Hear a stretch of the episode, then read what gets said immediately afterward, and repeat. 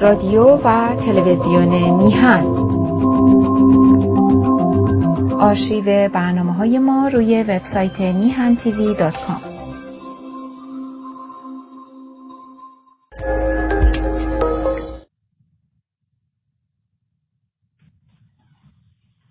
ایرانیان گرامی درود به همگی شما عزیزان. خب در چهار از یک هفته گذشت. در این هفته ای که گذشت بر حال از اتفاقات بسیار مهمی که عملا منطقه ما رو و جهان ما رو تکون داده و همچنین ایران ما. و در این ارتباط هست که از رویدادهای بزرگی می‌خواستم صحبت بکنم که یکی از این رویدادها مربوط میشه به جایزه نوبل خانم نرگس محمدی. این جایزه از نظر من جایزه بسیار بسیار خوب و مثبت و برای جامعه ایران یک نقش بسیار مهمی داشت.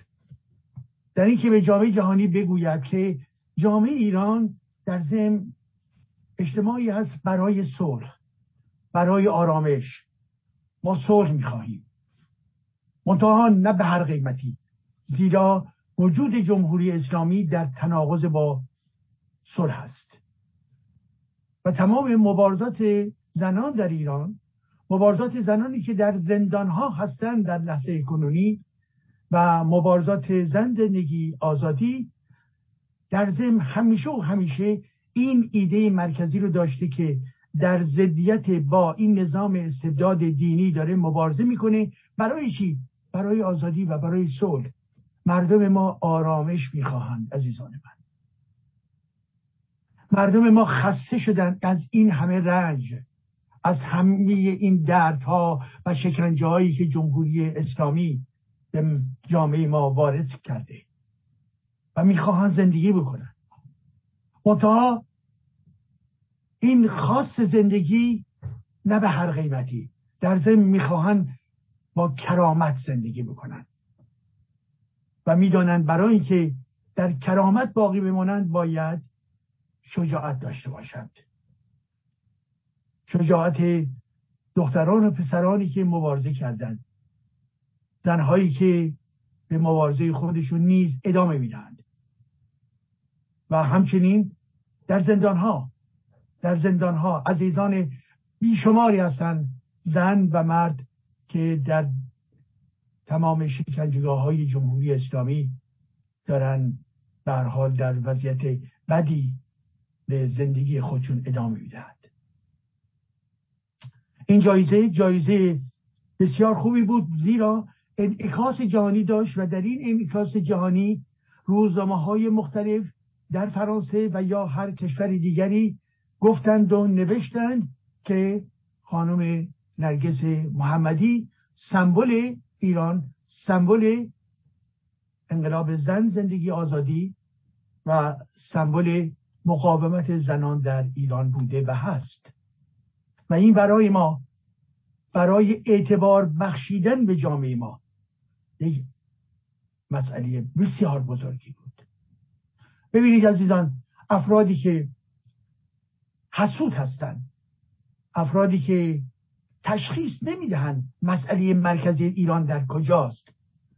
افرادی که جرأت چنین حمایتی رو از یک سری از زنان و از جمله خانم نرگس محمدی در ضدیت با جمهوری اسلامی ندارن ولی ما می‌دانیم خانم محمدی در گذشته از جناح اصلاح طلبان بوده. مانند کروبی ها رهنورد خانم زهرا رهنورد و دیگران.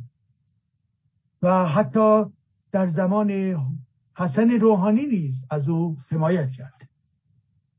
ولی پس از اون در تجربه زندانی خودش در تجربه مبارزاتی خودش به این رسید که نه نمی شود در این خط باقی ماند.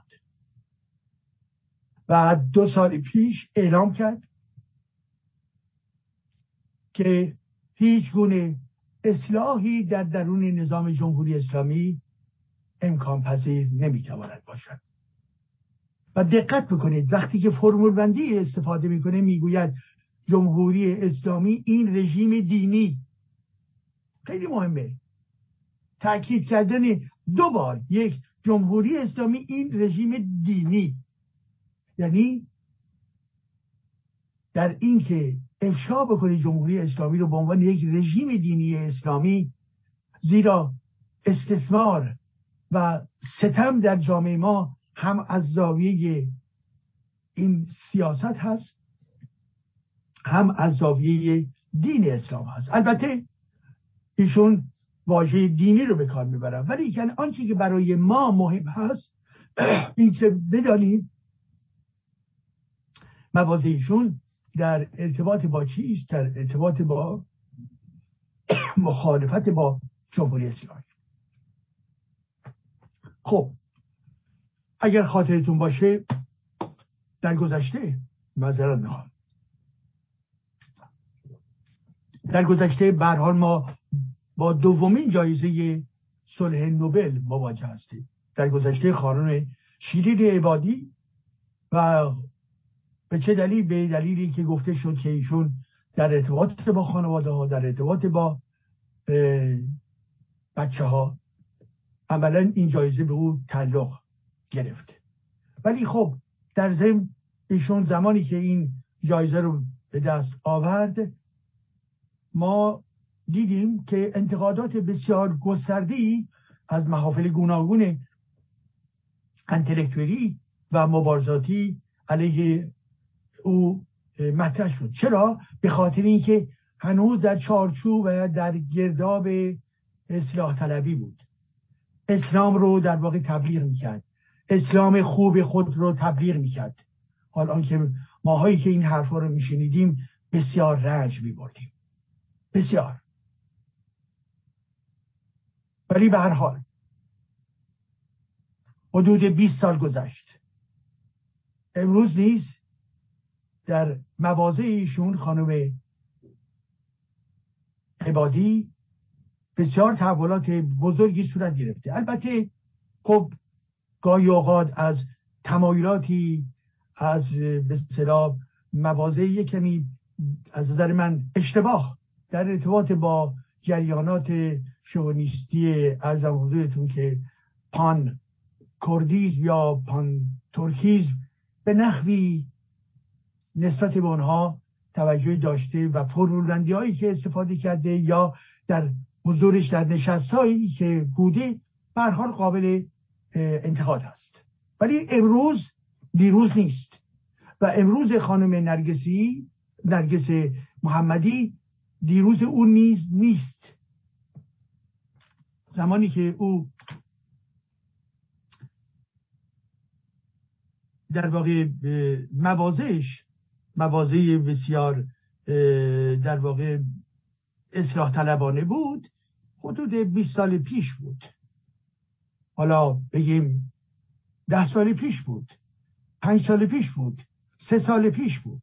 ولی بر حال امروز ما می‌دانیم که موازهی که اتخاذ کردن و همراهی عملی او با این جنبش. همراهی عملی او با مسائل مربوط به زنان. همراهی عملی و نظری او نسبت به شکنجه در درون زندان ها در دفاع از کودکان در دفاع از زنان در دفاع از روشنفکران و همه و همه.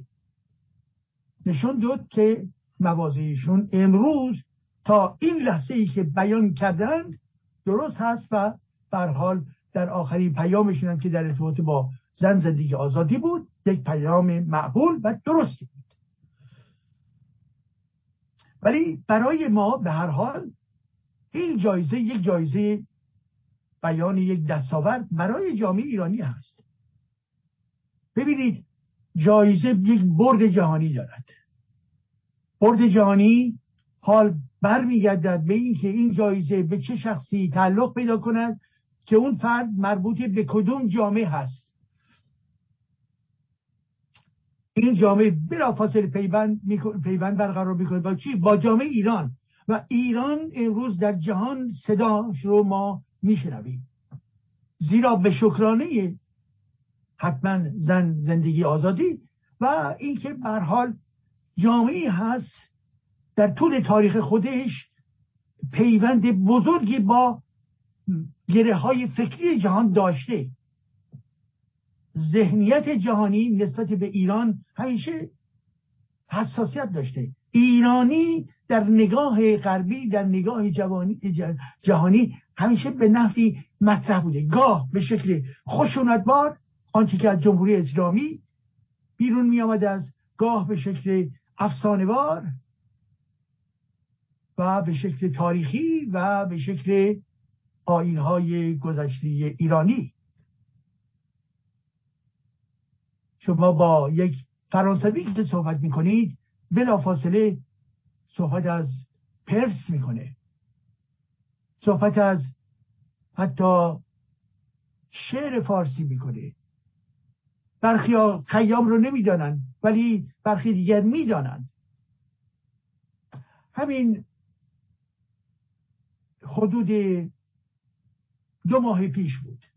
در محله که هستم یک فردی رو که یک نویسنده است او رو در خیابان دیدم. ایشون فردی است که با در واقع در زمینه کتاب های گوناگون و از جمله کتاب آخرش درباره عشق به جزایر هست. وقتی که دیدمش گفتم که شما می‌دونید که من ایرانی هستم؟ گفتش که آره یادم دفعه پیش گفتی.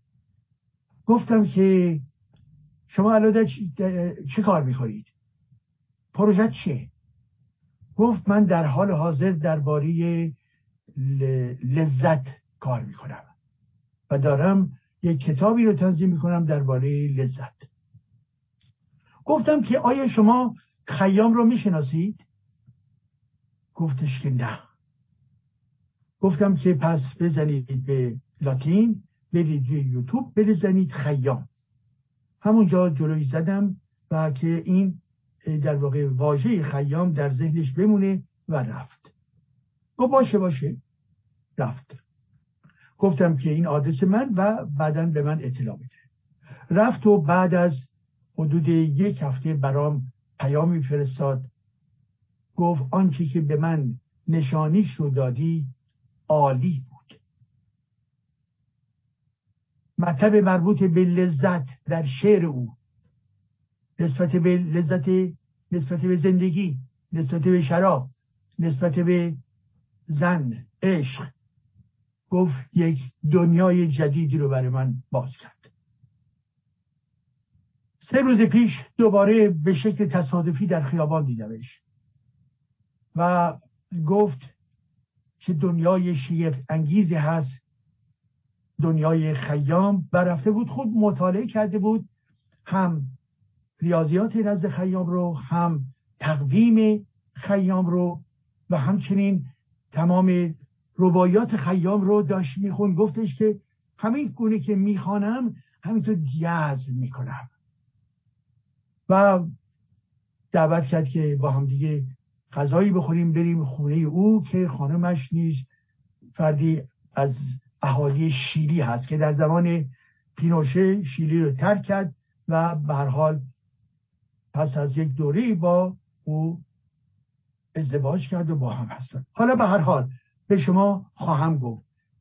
یادمون باشه این رو در چه ارتباطی گفتم؟ در ارتباط با از جمله ادبیات ما. از جمله واکنش فرانسوی به ادبیات ما. بنابراین شما زمانی که می‌بینید که در جامعه فرانسه مسئله صلح و مسئله یک ایرانی این جایزه صلح رو می‌گیره همه جا راجبش صحبت شد. امروز دانشگاه بودم. دو نفر از همکارانم آمدن گفتن که فلانی خیلی جالبه. این جایزه تعلق گرفته به نرگس محمدی ایرانی؟ گفتم آره. گفت برای ما بسیار شادمانی آور بود به خاطری که یک زن که در درون زندان هست به این ترتیب جایزه رو در واقع بهش دادند. خب این نمونه هایی است و به این خاطر هم هست که ما باید خوشنود باشیم عزیزان. به خاطر اینکه این جایزه بزنی تعلق می‌گیرد که در مبارزه هست علیه زندان علیه شکنجه علیه جمهوری اسلامی. اینکه در گذشته اصلاح طلب بوده رو به صحبت امروز نکشانید.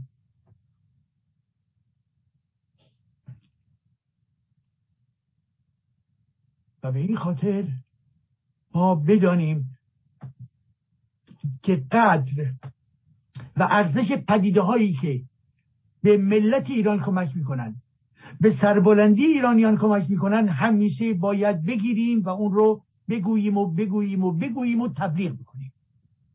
مسلمه.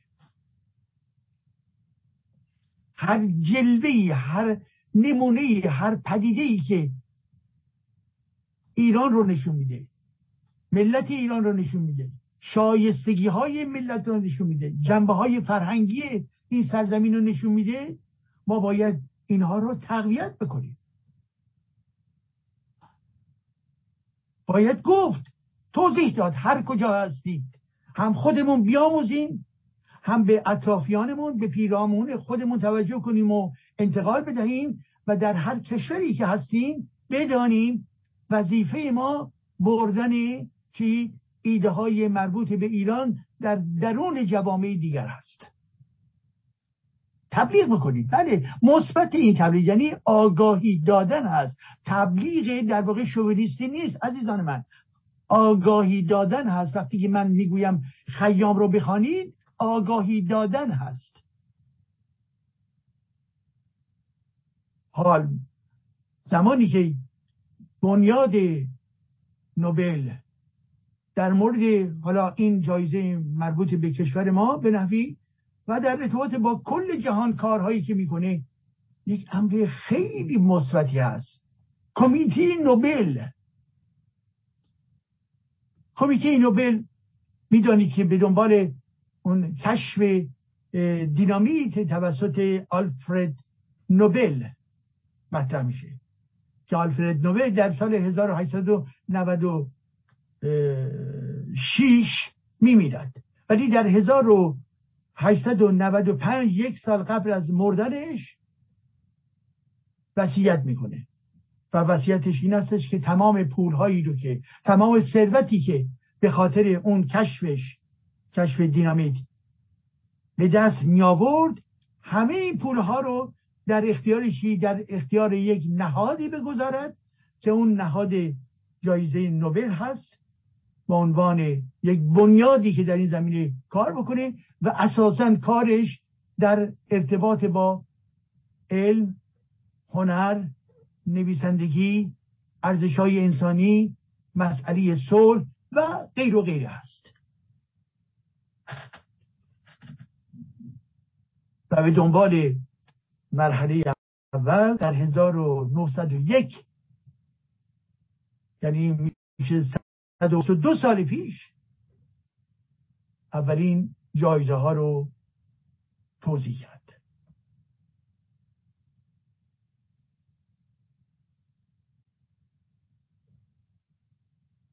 در چه زمینه هایی؟ فیزیک شیمی پزشکی فیزیولوژی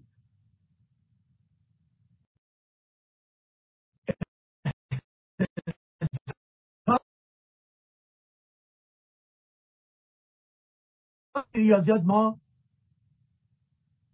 جایزه نوبل نداریم بلکه مدال فیلدز داریم که یک جایزه بزرگی جهانی ولی در چارچوب نوبل نیست. مریم میزاخانی این جایزه رو به دست آورد. پس تا کنون عزیزان چقدر جایزه پخش شده؟ 600 و حدودا 610 تا جایزه پخش شده. جایزه نوبل در زمینه های مختلف 610 نفر.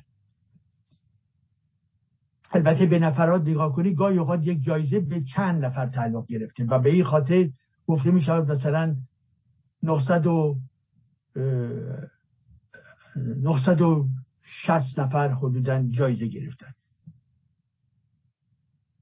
ولی 603 جایزه نوبل و چند سال پیش و امروز 610 جایزه بر حال توضیح شده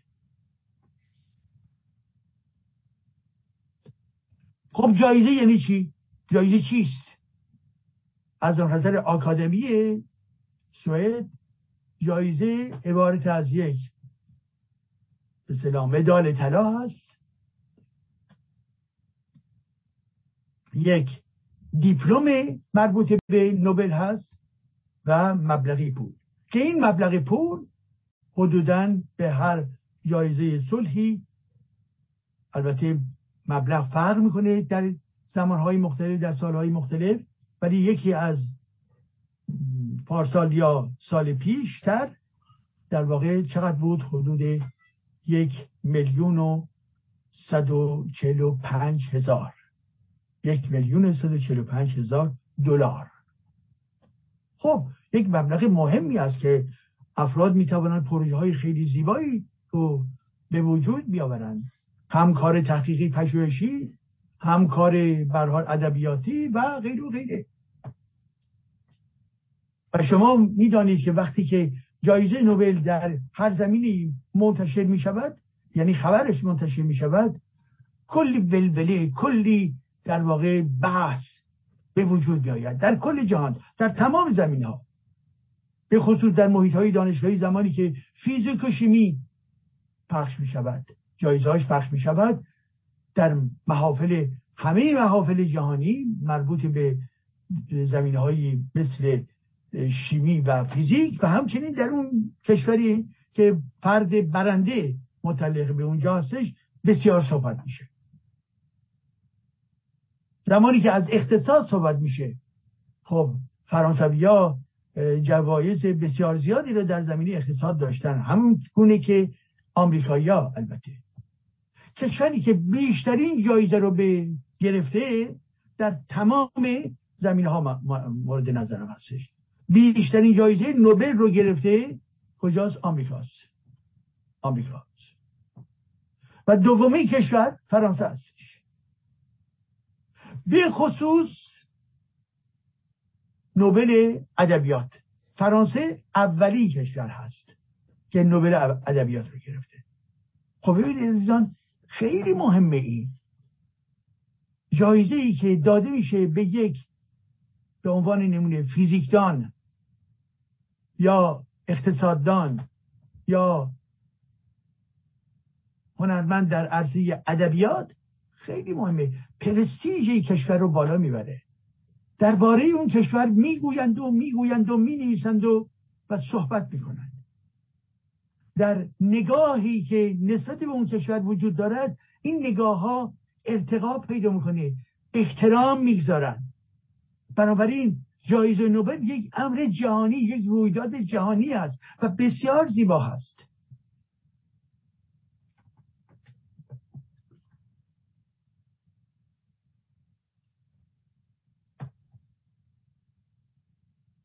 یادتون هست؟ چند نفر از کسانی که جایزه نوبل گرفتن؟ یادتون هست؟ جان اشتنبرگ ویلیام فاکلر فالکنر. همینگوی ارنست همینگوی رومن رولان. آندرژید کتاب معروفش به فارسی هم ترجمه شده. ما مایده های زمینی توسط هنرمند و یا شاعر عزیزمون که از دست رفت حسن هنرمندی او رو ترجمه کرده بود.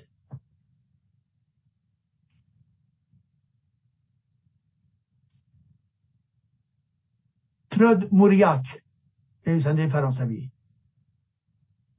کامو کتاب های معروفش. تا اون بیگانه. خیلی زیباست. خیلی خیلی زیباست. اینها رو بخوانید دیگر از کتاب های دیگر سارت. کتاب های گوناگونی که در زمینه ادبیات و و تئاتر نوشت.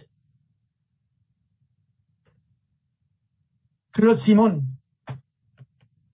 فرانسوی. به این ترتیب انسان های بسیار زیادی بودن یا آخری جز آخرین ها؟ پاتریک مدیانی و دیگران و دیگران. حالا با توجه به این ما می‌دانیم که در زمین صلح از اونجایی که مستقیما به خانم نرگس محمدی برمیگردد صلح هم زمینه های بسیار کشورهای گوناگون این جایزه رو گرفتن. ولی از اونجایی که برها البته در زمینه ادبیات هم همیشه یه صحبتهایی می‌کنن که اختلاف نظر وجود داره. خیلی طبیعی عزیزان من. ولی با چیزهای کوچک یک پدیده رو نابود نکنید. اگر پدیده مثبته بگید نظر انتقادیتون. ولی در این حال دارای یک نگاه رو به بالا باشید. دارای یک نگاه مثبت باشید. در مورد صلح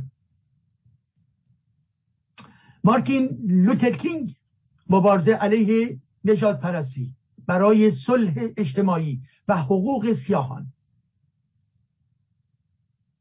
کیسینگر اینها نمونه هایی هستش البته. در ارتباط با نقشش در پایان دادن به جنگ ویتنام و صلح. ساخاروف برای مبارزه علیه سیستم اهریمنی توتالیتاریستی در شوروی و مبارزات حقوق بشری.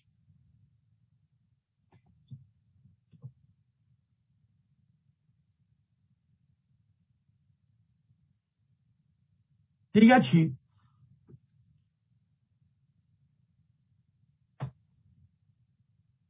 از حضورتون که منباره دیگه خیلی زیاد بوده. از جمله آلبرت شوارتزر.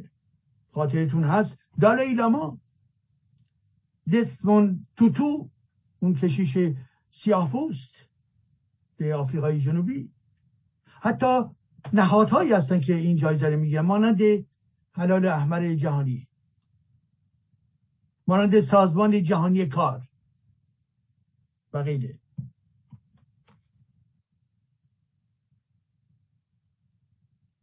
دیگران و دیگران خیلی فرابا بوده از جمله یادمون باشه غنه کسم رئیس دادگاه اروپایی حقوق بشر. ماری کوری یادتون باشه. و به این ترتیب البته او در زمینه فیزیک بود فیزیک و غیر ذلک ولی در همین زمینه صلح ماندلا و فدریک ویلیام کلرک که از افراد نظام کهنه بود ولی کن حال به دنبال یک روندی که در آفریقای جنوبی به وجود آمد و روند آشتی به سلام ملی که صورت گرفت و پایان دادن به رژیم آپارتاید عملا این دو نفر یعنی ویلیام فدریک ویلیام کلرک و نلسون ماندلا جایزه رو گرفتن. وقتی می‌گوییم صلح هم به معنای صلح به عنوان وجود جنگ و پایان دادن به بحران و جنگ و غیره است. و همچنین وقتی میگیم صلح از نظر اجتماعی در جامعه که دارید زندگی می‌کنی اقدام ها و رفتارهای انسان ها که به به نوعی صلح اجتماعی پایه میده. نوعی تعادل اجتماعی رو در جستجوش هست بنابراین وقتی که به زنانی مانند مالا مالالا یوسف زنی که اون خانم جوان که از پاکستان بود و به خاطر کارش در مورد جوانان در مورد بچه ها بهش این جایزه رو دادن. این به این معنا هستش که جامعه باید آرام باشه که بچه ها باید در واقع تربیت بشن. هدف نجات دادن بچه ها هستش. اینکه اینها نابود نشون توسط خشم و توسط برحال قهری که در دل جامعه وجود دارد. یا زمانی که خاطرتون است محمد یونس که بنگلادشی است و در به صلاح چند سال پیش جایزه نوبل رو گرفت در زمینه چی؟ در همین زمینه صلح متا برای کسی که در زمینه دفاع از زنان حقوق زنان و اقتصادی که اقتصاد قابل دسترس هست و می‌تواند نقش مثبتی در زندگی انسانهای بسیار فقیر ایفا بکند. پروژه های خیلی کوچکی که می‌تواند در یک روندی افراد اجامه رو در درون این منجلاب در واقع بیرون بکشد و اونها رو به موفقیت نزدیک بکنه. محمد یونس.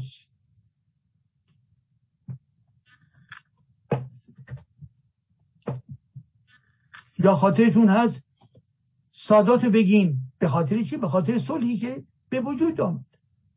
بین اسرائیل و مصر. خب به این ترتیب عزیزان در مورد صلح خب اقدام ها و تلاش های گوناگونی که در ارتباط با جنگ و جنگ های منطقی و غیر و و همچنین در ارتباط با آنچه که در درون اجتماع میگذرد. خب کاری که انجام شد توسط خانم نرگس محمدی و این جایزه که به او تعلق گرفت کاملا به جا بود. دستشون درد نکنه هم به عنوان نرگس محمدی هم به عنوان بنیاد نوبل. بنیاد نوبل. و امیدوارم که در آینده ما از جمله در زمینه ادبیات متای مراتب خب من شنیده بودم که در یک دوره برای کار کارهای شاملو اقدام شده بود. به خاطر اینکه یکی از بر حال مسائلی هستش که ادبیات یا چیزهایی از این قبیل باید یا در زمینه های علمی باید نوشته بشه به شکل کتبی و انتقال به جامعه داده بشه و از جمله در کمیته بر حال نوبل سوئد قرار بگیره. همه کسانی که به جایزه صلح رسیدن الزاما اینهانی به این معنا نیست که واقعا کار جانانی پشت اینها نبوده باشد. مسلمه که بوده. نشون دادن ترجمه کردن اخبار رو منتشر کردن ایجاد یک فضای سالم برای دریافت برحال اخبار مربوط به این افرادی که نقش ایفا می‌کنن و غیره. پس بنابراین عزیزان این جایزه بسیار خوب و ما باید سعی بکنیم که در زمینه های گوناگون و من امیدوارم در زمینه ادبیات در زمینه ادبیات کسانی که ادبیات رو می‌شناسن کسانی که کتاب نوشتن رمان نوشتن و این انتقال این ادبیات به زمانهای دیگر یعنی فرانسوی انگلیسی و شناساندن اون در نزد کمیته نوبل.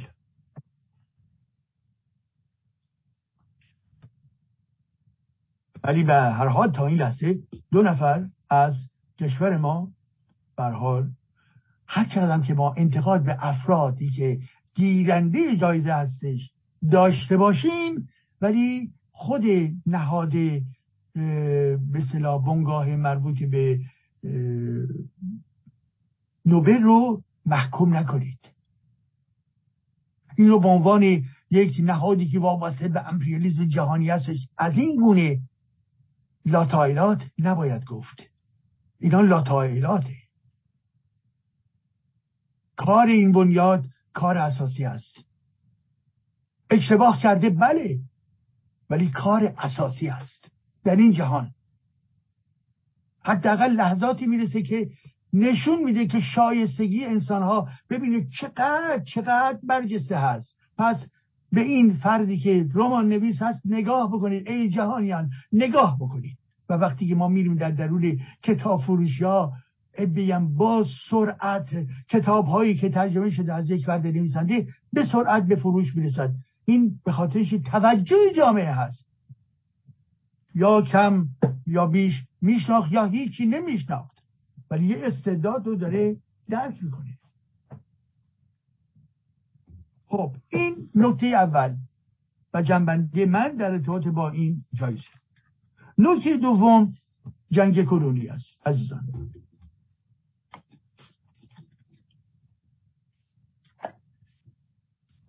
جنگ کنونی که بر حال در این مناطق می‌گیره جنگ حمس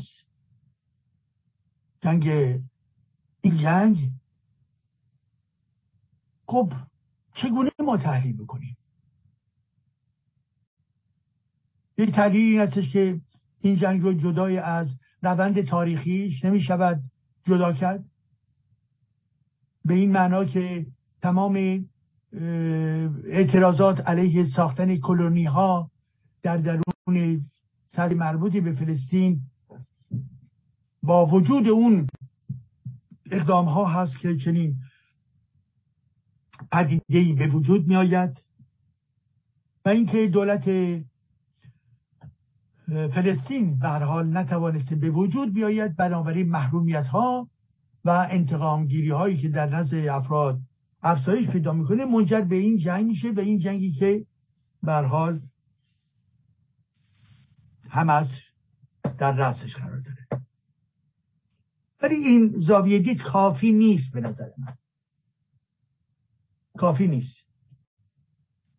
بله ما می‌دانیم که در این منطقه به دنبال شکست و نابودی امپراتوری عثمانی بعدا سازمان ملل این منطقه رو زیر کنترل خودش قرار داد و پس از اینکه اونها نیز بخواستن تمام کنن عملا این کشورها در واقع رفتن که تا حدودی خودشون رو آزاد کنن. در کجا؟ در خاورمیانه منظورمه و از جمله بر حال سرزمین های فلسطینی سرزمان های فلسطینی در سازمان ملل یک قطعه ساده شد عزیزان. در 1947 بعد از زندگی جهانی دوم. بعد از در واقع تمام جنایت هایی که در آلمان هیتلری علیه از حضورتون که یهودی ها صورت گرفته بود. و بحث بحث این بود که اینها باید جایی داشته باشن و به دنبال جاهای مختلف بودن و بالاخره به این رسیدن که خود نقطه ای که به شکل تاریخی اونها رو در خود داشته یعنی همین منطقه که میگیم فلسطین در ضمن منطقه بوده که اینها هم زندگی می‌کردن. پدرانشون اجدادشون. خب چرا اینها در اینجا نباشن؟ و اندازه کافی زمین هست. هر کدوم از اینها هم به نوعی از طریق دینشون ارتباط پیدا می‌کنن. از طریق تاریخشون ارتباط پیدا می‌کنن. پس بنابراین گفتن که اینجا رو به این ترتیب تعریف بکنیم که دو سرزمین باشه و دو دولت باشد.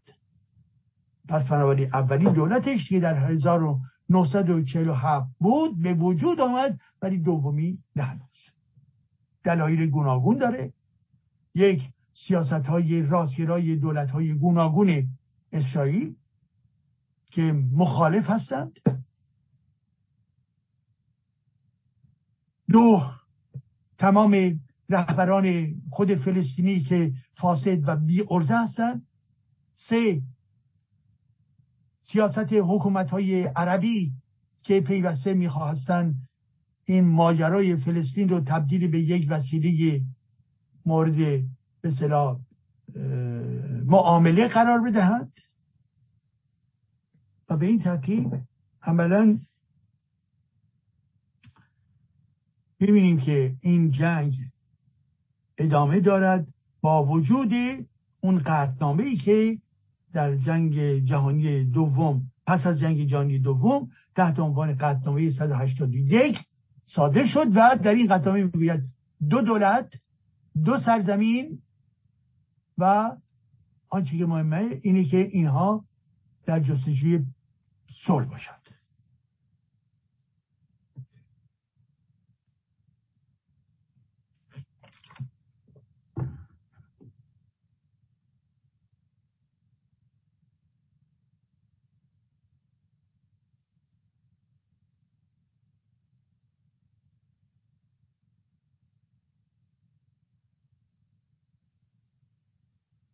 خب به دنبال این در تمام مسیر تو تاریخی پس از جنگ جنگ جهانی دوم عملا در این منطقه جدال و جنگ ادامه پیدا کرد. در ابتدا جدال بین یهودی هایی که می آمدن علیه فلسطینی هایی که مستقر بودن که اونها رو فشار بدن برن بیرون و از سوی دیگر سیاست های دولتی اسرائیل که علیه فلسطینی ها مرتبا فشار می آورد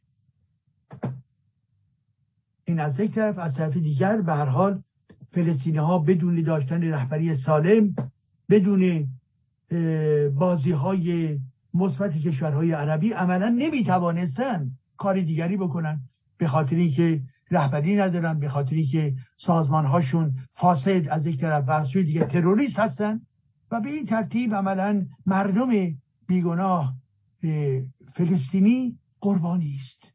قربانی است. قربانی است. حالا با توجه به آنچه که گفتیم حمس این جنگ اخیر رو سامان داد. یک جنگ وسیع. گفته می شود که حدود هزار نفر افراد حمس و سازمان جهاد اسلامی در این حمله در این حمله جنگی تروریستی شرکت داشتند. خیلی زیاده. بی سابقه است و چیکار کردن؟ من نه برای مقابله با نظامیان برای ایجاد وحشت از چه طریقی؟ از طریق کشتار آدم ها کشتار آدم ها زن بچه جوان به خصوص در نمونهش خدمتون از بکنم در اون استاد در اون محل هنری میدان هنری که دویست و پنجاه نفر از افراد جوانی که آمده بودن کار موسیقی و, و هنر رو ببینن اونها رو محاصره کردن و اونها رو درو کردن. دویست و پنجاه نفر. تا این لحظه همین یک ساعت پیش تلویزیون ها اعلام کردن که قربانیان مربوط به یهودی ها یا اسرائیلی ها به هزار نفر رسیده است. دو ساعت پیش نیز شنیدم که قربانیان بمباردمان های اسرائیلی در غزه به 550 نفر رسیده بود. بکش بکشه ولی آنچه که مهمه در واقع آیا سیاست حمس یک چیز پدیده اتفاقیه. چرا این کار رو کرد و یا می‌خواهد انجام بدهد؟ ببینید عزیزان حماس یک جریان اخوان المسلمین هستش. یک جریان سنی متکی به قرآن. اینها که میگم خدمتون در درون منشور اونها آمده است. نقطه اتکای اونها قرآن اسلام و ارزم حضورتون که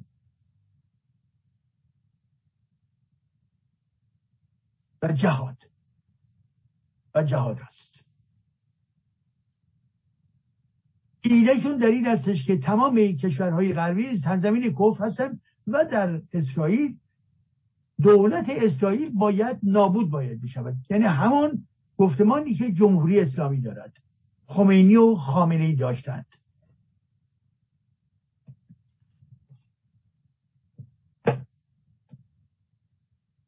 به این ترتیب جنبشی یا حرکتی که میش میگن همس حرکت مقاومت اسلامی. حرکت مقاومت اسلامی. که در ابتدا توسط شیخ احمد یاسین به وجود آمد. بر بایه اخوان المسلمینی هستش و متکی به اداره منشور. منشور برای کشتنه. می‌خوام اینو بگم. و کشتن در اونجا کشتن یهودی منظورشون هست.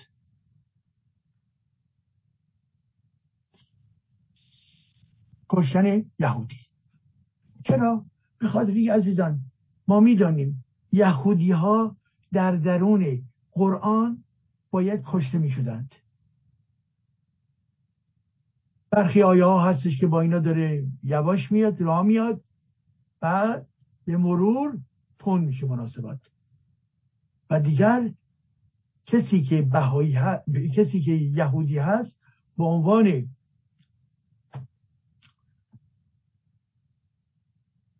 به عنوان کسی که در کفرگویی قرار دارد زیرا اسلام آخرین رو یعنی دین آخرین رو که اسلام باشه رو نشیده و نمی‌خواهد بپذیرد بنابراین کسی هستش که باید دارای کفر باشد.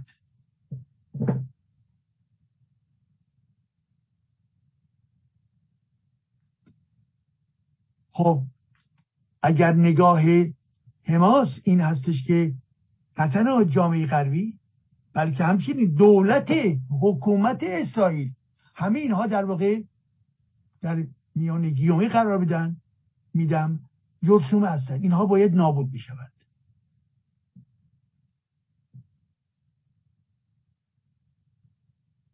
همه یک جریان ارتجایی اسلامگرا هست. همه ملهم از آیه های قرآنی هست. همه ضد یهود هست. همون گونه که در درون قرآن ضدیت با یهود اوریان است.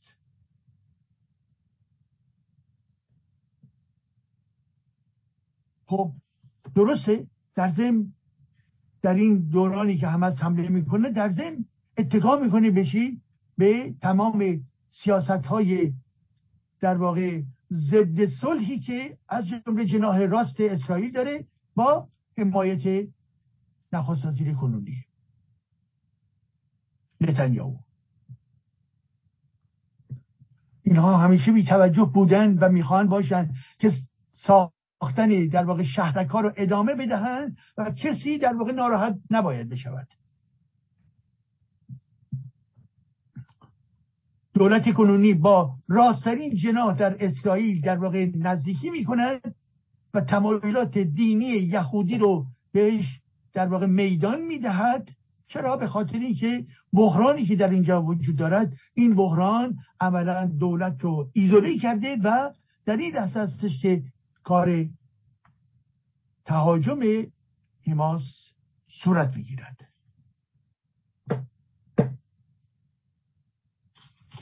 خب عزیزان آیا آنچه که اتفاق افتاده تا این لحظه از اون لحظه ای که آغاز شد تا الان. یک اقدام جنگ علیه جنگ دیگر هست؟ نه. یک اقدام جنگ طلبانه تروریستی علیه یک جمعیت هست. کدام جمعیت؟ یهودی ها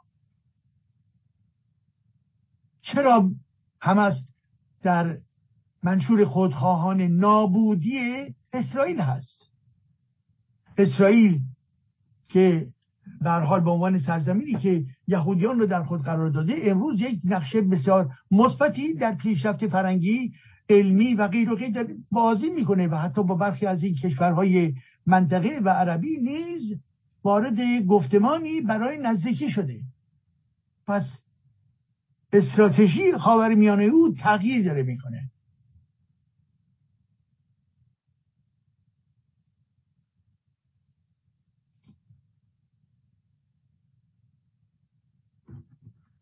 خب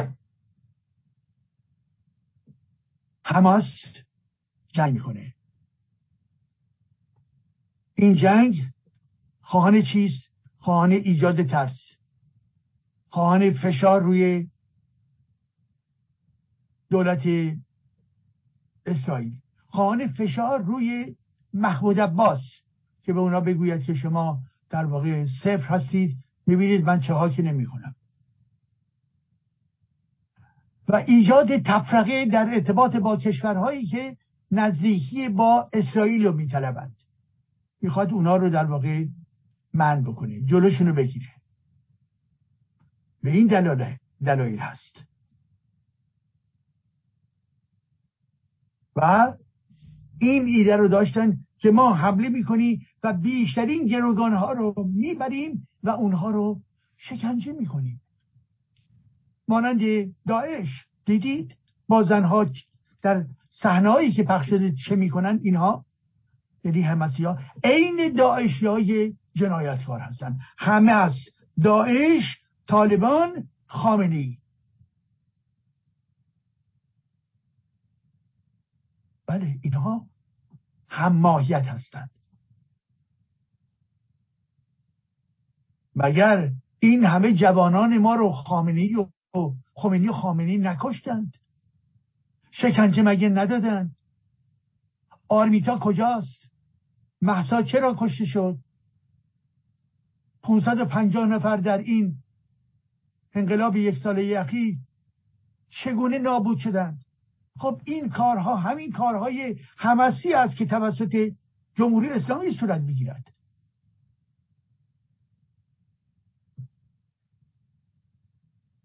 برخیا به من توصیه می‌کردن که خب آقای ایجادی شما نباید از به نسبت به حمس انتقاد داشته باشید. چرا؟ به خاطری که از اون طرف جناه دست راستی سر کار است در اسرائیل و اینکه اونها شهرک سازی دارن می‌کنن و بنابراین از آنچه که حماس انجام می‌دهد نباید انتقاد کرد. چرا نباید انتقاد کرد؟ حماس داره جنایت می‌کنه. حماس در ارتباط با منشور خودش میگه که نابودی حکومت اسرائیل. من نمی‌خوام این کشور اسرائیل و یا حکومتش نابود بشود. انتقاد دارم به این حکومت. فراوان. گفتم و باز هم می‌گویم حقوق فلسطینی ها در سرزمین هایی که بر اساس قطنامه سازمان ملل تنظیم شده کجاست؟ و دولت اسرائیل اقدام رو نکرده برای حمایت از حقوق فلسطینیا فلسطینیا کاملا در واقع رهبرانشون گفتم بسیار عقب بسیار مرتجع بسیار تروریست بسیار فاسد و چه و چه و چه هستند ولی به حال خود دولت هایی که در سر کار آمدن در اسرائیل اونها به هیچ وجه در این مسیر حرکت نکردن.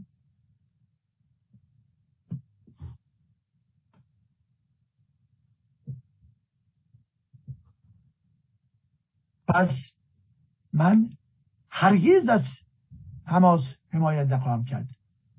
تمام منشور اون یک منشور اسلامی و من می‌دانید که علیه اسلام هستم.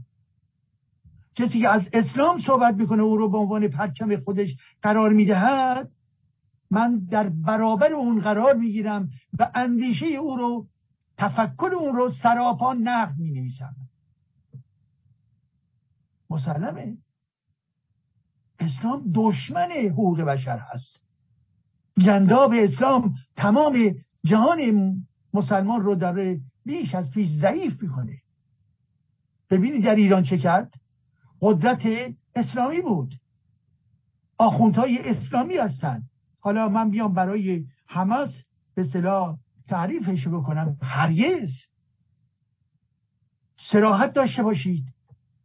ای کسانی که عناصر جب هستید چپ سنتی طرفدار تولیستی شماها بله به شماها دارم میگم.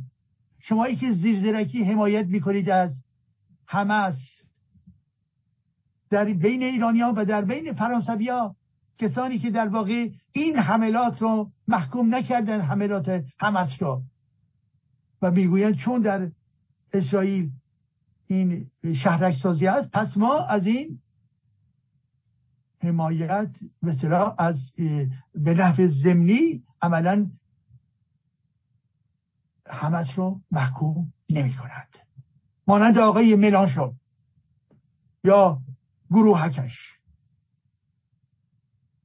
اینا همون تمایلات چپ افراطی هستش که در فرانسه و یا در نزد ایرانیان وجود داره که عملا تمایلات ضد یهودی دارن عزیزان من. تمایل یهودی یعنی اینا متاثرن از فرهنگ اسلامی در جامعه خودمون از فرهنگ آخوندی از بچگی در ذهن خودشون در ناخداگاه اونها آمده رخنه کرده. تمایلات ضد یهودی دارند. آنتی ضد سمیت هستند. بعد میایم به عنوان امپریالیزم و چه و چه و این حرف صحبت می‌کنن. اینها تمایلات ضد یهودی دارند. آنتی سمیت نه همه ولی بسیاری.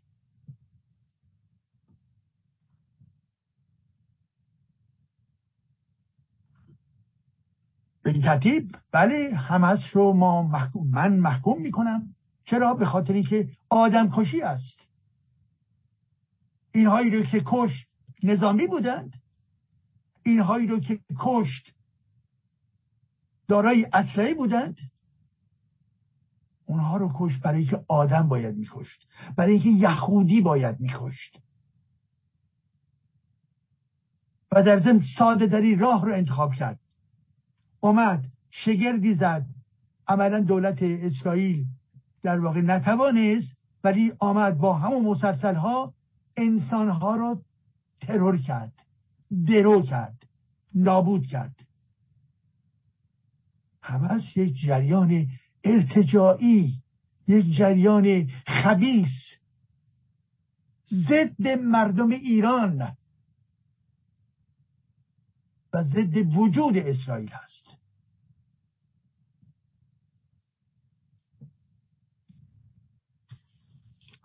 هم از جهاد اسلامی حزب الله حوسی ها همه حسد و شبی همین ها جریان های ارتجایی تروریست فاسد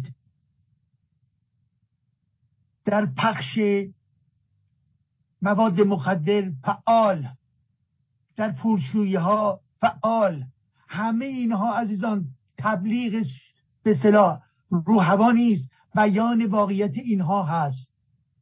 حزب الله لبنان در پخش مواد مخدر و در پولشویی دیگر همه و همه می‌دانند و برای جمهوری اسلامی داره از جمله این کارها را انجام می‌دهد.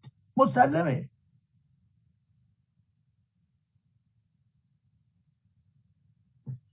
من فکر می‌کنم بله باید دولت اسرائیل باقی بمونه. یک دموکراسی است. انتقاد دارم. من مسلمه که انتقاد دارم.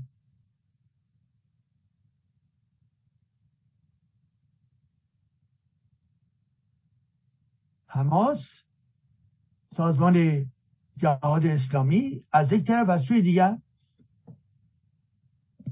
محمود عباس. محمود عباس یک سیاست مثلا معتدل رو در پیش گرفت از چندین سال پیش. ادامه بر حال مذاکرات و توافق بین رابین شیمون پرز از یک طرف و از سوی دیگر عرفات. خب بله.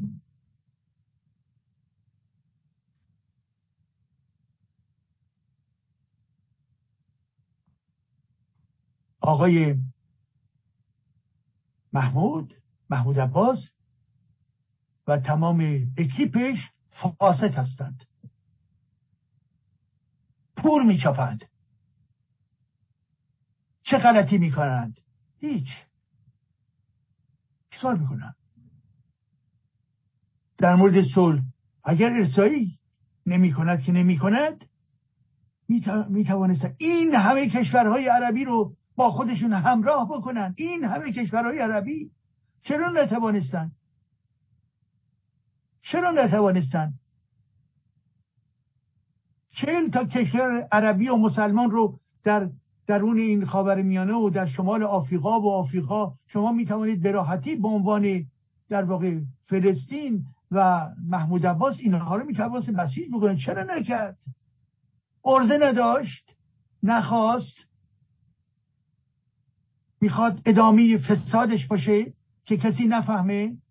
بله همین ها میسره عزیز من. همین ها احتمالش هست و بنابراین که کاری نکرد استعدادی نداره و از سوی دیگه که بسا می‌خواهد کاری نکند. که همیشه قربانی باشه.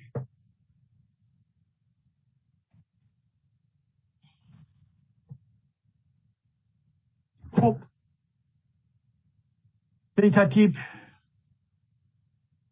من در چند کلمه پایان میدم به این بحث که من شخصا طرفدار قطنامه سازمان ملل هستم که در 1947 به صلاح بهش رأی داده شد. دو دولت و دو سرزمین. از سوی دیگر سیاست شهرک سازی ها رو محکوم می‌کنن از سوی دیگر تمام فساد و فناتیزم سازمان های فلسطینی رو محکوم می‌کنم افشا می‌کنم و در ضمن می‌گویم که آنچه که از شنبه اتفاق افتاد تا این لحظه مسئول اصلیش خود حماس و جهاد اسلامی هستند با حتما حتما کمک ها های جمهوری اسلامی. حزب الله حوسی ها این همه راکیتی که پرتاب کردن رو به هوا نیست. اینها ساخت و پرداخته هستش. که بسا خودشون کردن در تونل های زیرزمینی ولیکن با وجود مشاورین با وجود پول با وجود سلاح. و اینجا جمهوری اسلامی نقش حتما مهمی داشته است. در دو هفته پیش بود. رهبر حماس در تهران با خامنه ای ملاقات کرد. این اتفاقی است؟ نه اتفاقی نیست. رفت اونجا. و به ظاهر گفته می شود که این در واقع همکاری مشترک در ارتباط با چیز؟ در ارتباط با اینکه در واقع حتی از چند ماه پیش آغاز شده بود. همکاری بین چی؟ بین ارزان حضور شما که ایران یعنی جمهوری اسلامی همچنین حزب الله و همچنین که همچنین نمایندگان جهاد اسلامی و حماس. در کجا؟ بارها هم دیدن از جمله در تهران عزیزان من. اتفاقی نیست.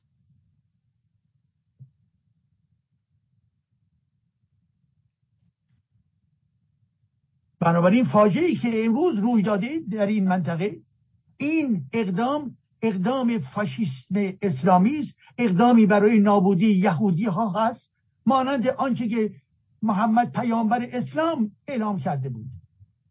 و به دنبال همون خط نازیسم هیتلری هست که می‌خواست یهودیان رو نابود بکنه. و این ضدیت با یهود از کجا میآید؟ ضدیتی با کسانی که هوشمندانه عمل می‌کنن. در زمینه های مختلف دارای دستاوردهای بزرگ هستند در ادبیات در عرصه فیزیک شیمی پزشکی و غیر و غیره یهودیانی که در اسرائیل هستند و یهودیانی که در کل جهان هستند. این حسودهای کینورز کجا هستند؟ همه اسلامگرایان هستند.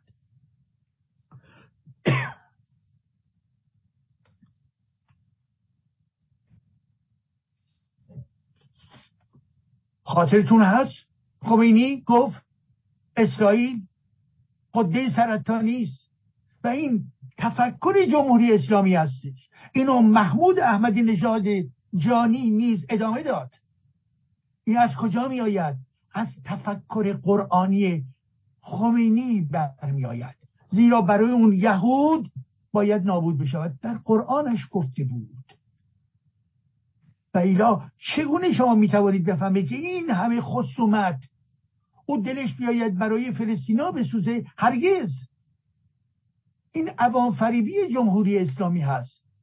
او سعی می کند این فلسطینی ها را به عنوان یک ابزار تبدیل بکنه برای جاه های منطقی خودش. عزیزان یادتون باشه هیچ صداقتی در این زمینه وجود ندارد. ریختن پول ملت ایران به جیب این تروریستا و ایجاد در واقع بلبشو و هرج در منطقه. قاسم سلیمانی های جان جانی چه کار کردن؟ کدوم خدمت رو به ایران ما کردن؟ به مردم شما کردن؟ به ملت ایران کردن؟ کدوم خدمت را کرد؟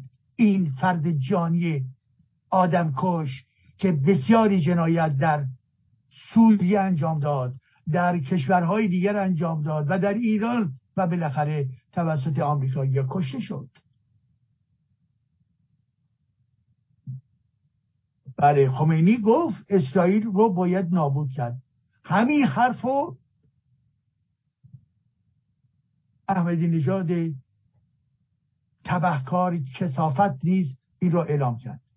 و همین رو بارها و بارها با کلماتی دیگر خود خامنه ای می‌گوید. و بسیار از آخوندهای کثیفی که در تمام منبرها نشستن و پول مردم ما را در واقع دارن میچاپن.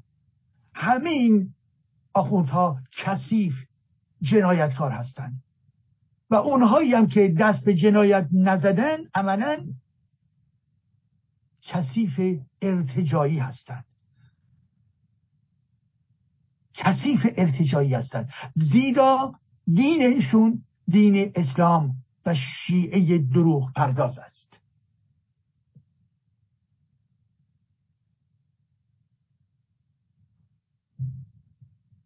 خمینی می‌خواست به جنگ ادامه بده.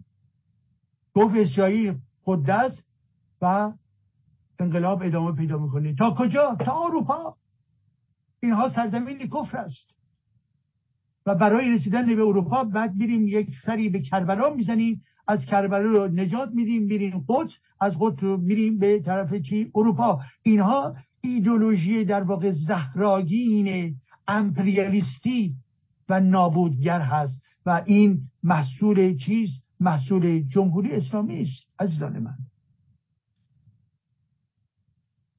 پس شما بدون تردید امروز همه جنایت می‌کنه. پشت این جنایت در ضمن جمهوری اسلامی وجود دارد. مسلمه که وجود دارد.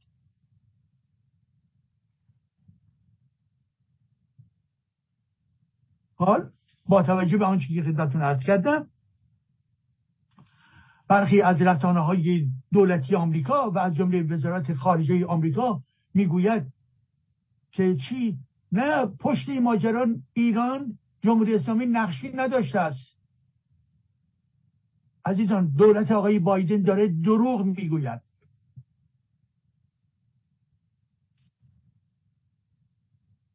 اون دار دستایی که در درون دولت بایدن بودن و در واقع سعی می‌کرد از سیاست بایدن رو متن جمهوری اسلامی بکنند اونها رو ما شنیدیم. اونها رو ما شنیدیم که چگونه سیاست ها رو متمایل می‌کنه از جمهوری اسلامی و پروژه های در واقع اتمی اون به نحوی حمایت یا بر حال قبح قضیه رو چیکار کنن؟ تخفیف بدن بشکنن. نماینده آقای بایدن در مذاکرات مربوط به اتمی دروغ گفت. بایدن دروغ می‌گوید.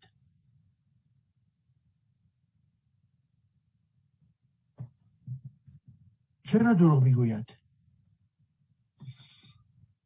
شاید میترسه از اینکه در خاورمیانه یک جنگی اتفاق بیفتد.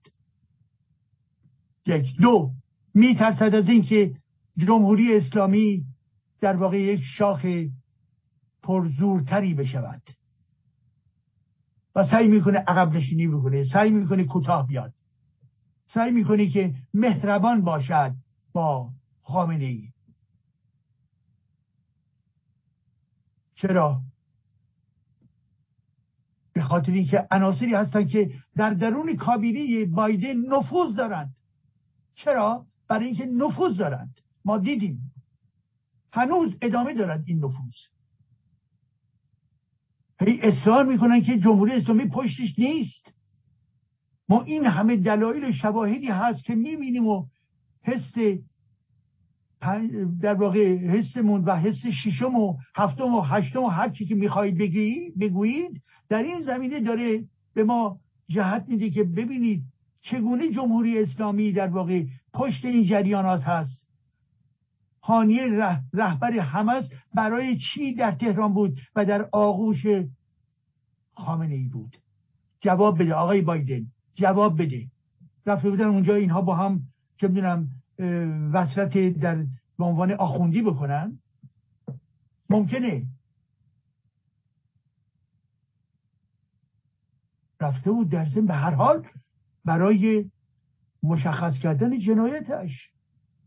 این پولهایی که بینها می‌دهند چقدر پول جمهوری اسلامی به سازمان جهاد اسلامی و از جمله حماس می‌دهد و از جمله نهادهای تروریستی در منطقه چقدر می‌دهد؟ این همینطور بی رو حواس؟ کسانی که در درون غزه هستند از جمله مشاورین سپاه پاسداران می‌گویند هست. چگونه آقای بایدن می‌گوید خبری نیست؟ ما می‌گوییم خبری هست. و شما صداقت ندارید. شما میپوشانید. لاپوشانی می‌کنید برای اینکه به معامله های خاص خودتون بپردازید. شما علیه مردم ایران مبارزه می‌کنید. شما راست می‌گویید که جمهوری اسلامی در منطقه و به طور مشخص در ارتباط با حماس کاری نکرده؟ سازمان جهاد اسلامی که خود نیز در این اپراسیون مرگبار شرکت داشت تمام پولشو از جمهوری اسلامی می‌گیرد که اینها با هم اقدام را انجام دادن.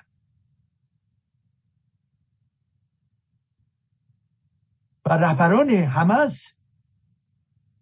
و همچنین حزب الله بارها مستقیما حمایت و تشکر کرده از اینکه جمهوری اسلامی به اونها پول میرساند. چی شد که این همه دوران مناسبات کمکدهی به حماس بود یه دفعه شب لحظه ای که می‌خوان حمله بکنن یعنی در این سه روز اخیر به ظاهر هیچ گونه اقدامی جمهوری اسلامی برای حمایت از این فرد کرد صدها در واقع راکتی که فرستادن درسته؟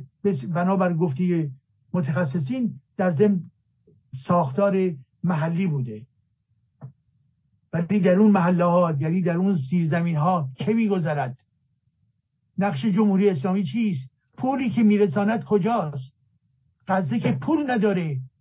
اگر پولی دارد از جمهوری اسلامی برای این جریانات می‌رود. ما می‌دانیم قصد با دو میلیون آدم آدم فقیر بدبخت پول نداره.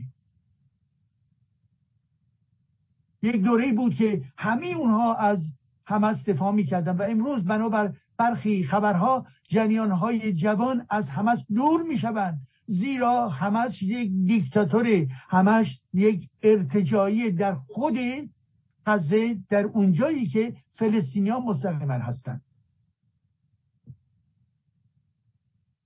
چند ماه پیش چند نفر رو به عنوان جاسوسی تیرباران کرد. جاسوسی برای اسرائیلیا.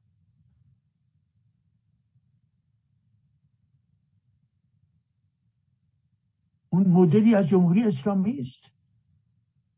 این اسلامگرایی عین هم عمل می‌کنه. عین هم مدل دارن عزیزان. عین هم. بنابراین آقای بایدن می‌گوید نه هی تکرار می‌کنه نه نه جمهوری اسلامی پشتش نبوده است. آیا بایدن نگرانی هستش که اسرائیل حمله بکنه به مراکزی در ایران و به این ترتیب یک ماجرای بسیار سنگینتر و بزرگتری درگیر بشود خب روشنه. ما مخالف مداخله نظامی اسرائیل هستیم در ایران. مسلمه که ما مخالف هستیم. مسلمه که ما مخالف هستیم. آنچه که در ایران میگذرد و باید بگذرد محصول مبارزات ملت کبیر ایران باید باشد. ما ملت کبیریم از پا نمی نشینیم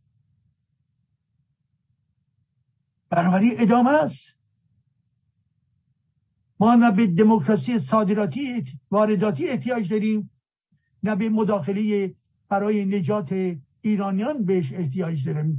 اقدام نظامی که بخورد برای ایران. ولی ولی در این حال می توانیم تحلیل بکنیم که در یک درگیری عمومی منطقی این ریسک نیز وجود دارد که از جانب اسرائیل یک سری از مواضع ایران نیز هدف گردد. چنانکه پیوسته و پیوسته مراکز مربوط به جمهوری اسلامی در سوریه مرتب توسط اسرائیل مورد بمباردمان قرار گرفته است.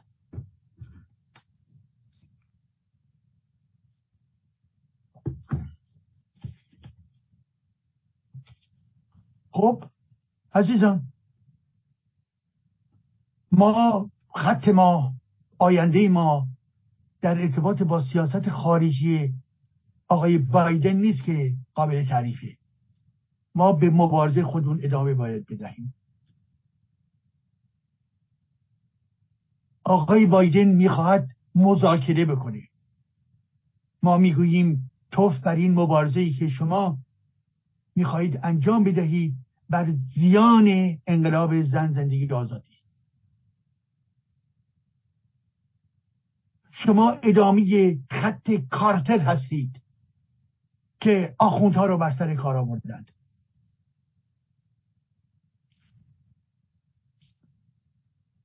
شما ادامه همون سیاستی هستید که به ارتش گفت اقدامی نکنید و به خمینی از پاریس تا تهران روی همدیگر بوسیدید.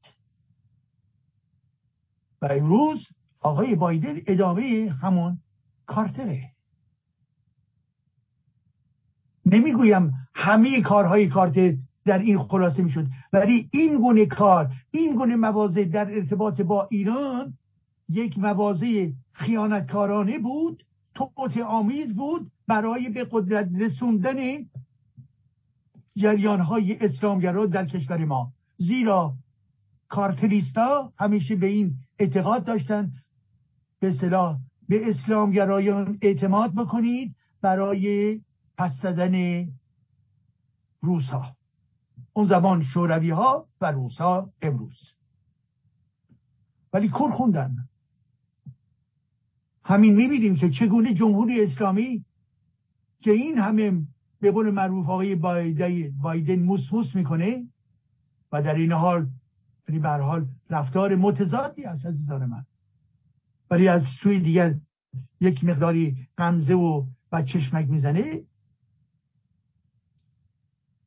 نسبت به جمهوری اسلامی ولی جمهوری اسلامی نوکربنشی خودشو در خدمت پوتین جنایتکار ادامه می‌دهد. ادامه می‌دهد. و همچنین همکاری های خودشو با چین برای منافع برحال جهانخوارانه چین نیز این کار همکاری رو ادامه می‌دهد. آقای بایدن فکر می‌کنه برنده است؟ حالا که نه برنده نیست. شیش میلیاردی هم که قرار شد به جمهوری اسلامی بدهد. این در واقع بله گفتن که ما برای آزادی گروگان شیش نفر آمریکایی رو آزاد می‌کنیم پس بنابراین برای هر فرد گروگانی در واقع یک میلیارد روی میز قمار گذاشت. یک میلیارد. شما با جمهوری اسلامی می‌خواهید مبارزه بکنید؟ باید مقابله بکنید. باید تناسب قوا به وجود بیایید. باید روش فشار بیارید. باید اون رو رژیم رو باید محروم بکنید. رژیم رو از مجموعه امکانات مالی افراد خانواده اینها و عناصر مهم در درون سپاه از همه این زمینه ها جمهوری اسلامی رو باید محروم کرد. این همه اینها پول دارن جابجا جا کردن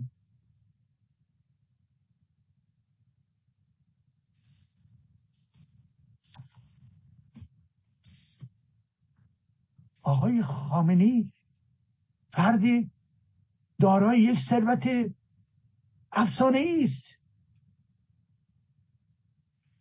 چند سال پیش گفته شد 94 میلیارد دلار و امروز رقم 200 میلیارد دلار ثروت ویژه خامنی جلات هست و با توجه به بیت زحاکان که در واقع تمام اقتصاد مهم ایران رو زیر کنترل دارد. بیت زحاک. چند نفر در درون بیت خامنی هستند؟ بیت خامنه یک دولت واقعی در ارتباط با دولت های نیمچه آخوندها و آخوندها مانند رئیسی ها و روحانی ها و دیگران هستش.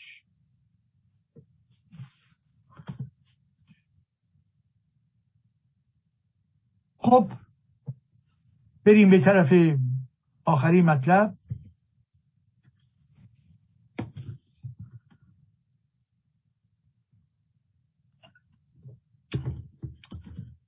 جای ملی مذهبی ها عزیزان ملی مذهبی ها اینها کی هن؟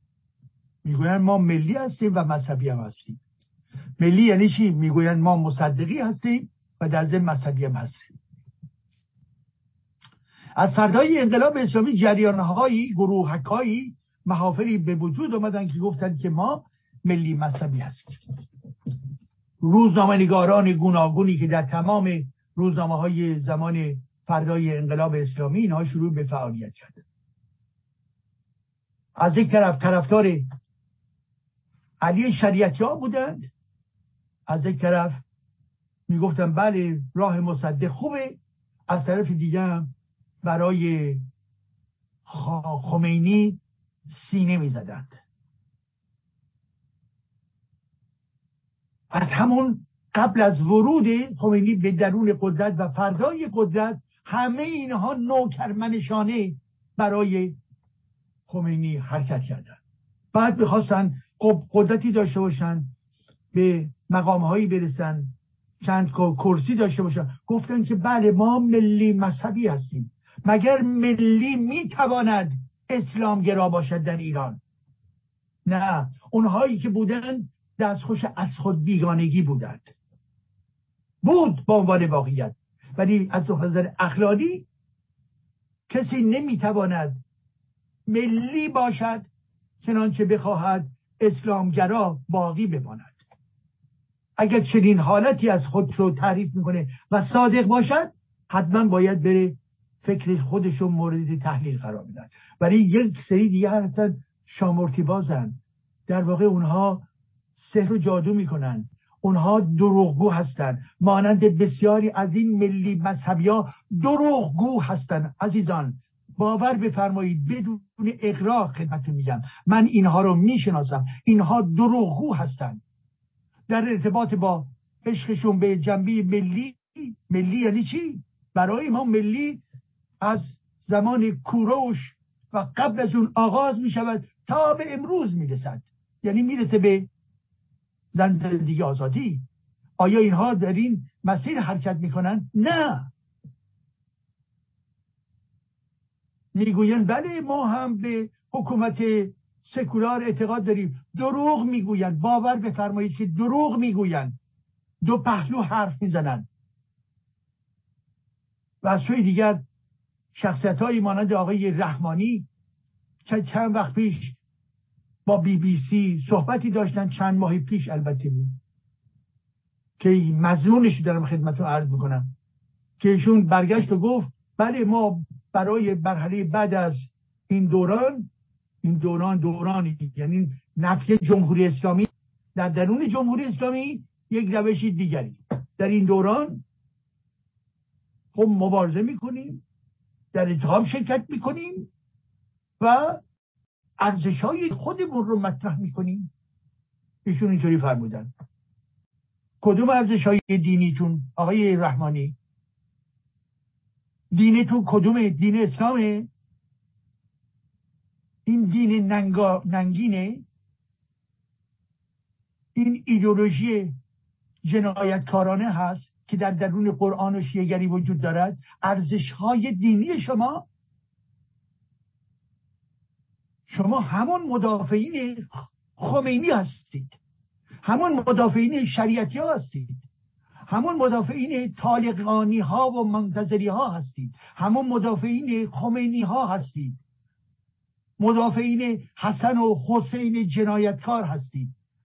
علی قاتل و محمد استعمارگر هستید.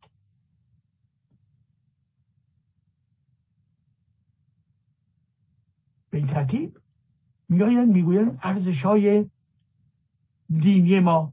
ببینید ملی مذهبی عوض نشده عزیزان. سکولاریزم به معنای وجود دولت لایک رو قبول نداره. قبول نداره. مطمئن باشید که قبول نداره. میگه ولی دروغ میگه. میگه حکومت سکولار بله اینو قبول داریم. جنبه سیاسی سکولار سیاسی رو قبول داریم ولی مذهبی رو قبول معلوم نیست این حرفو می‌زنه. یعنی چی؟ مزخرف ایشون می‌گویند. افراد این چنینی منظورمه چه ربطی به فلسفه دارد؟ سکولاریسم که به فلسفه ربطی نداره که. سکولاریزاسیون داری که روند سکولاریسم هست که برخی ها به حال استفاده می‌کنن به عنوان سیاست ها و ما از چی حمایت می‌کنیم؟ از لایک زیرا بدون تزویره با سراحت و شفافیت بیشتر هست. و می‌گوییم جدای دین از حکومت. دین جدا شدن دین از سیستم غذایی جدا شدن دین از قانون اساسی جدا شدن دین از سیستم آموزشی. جدا شدن دین از مجموعه نهادهای اقتصادی و نظامی. روشنی؟ و اینها این اعتقاد ندارن. دروغ می‌گوین عزیزان. دروغ. ارزش های دینی شما اونها ارزش های تاونی هستند شما تاون رو برای جامعه ما آوردید و دارید باز هم تبلیغ می‌کنید. جنگ های محمد ارزش های دینی شما هستند عبد در برابر الله نبوده و نادیده و خرافات ارزش شما هستند شاه جمکران ارزش شما هست؟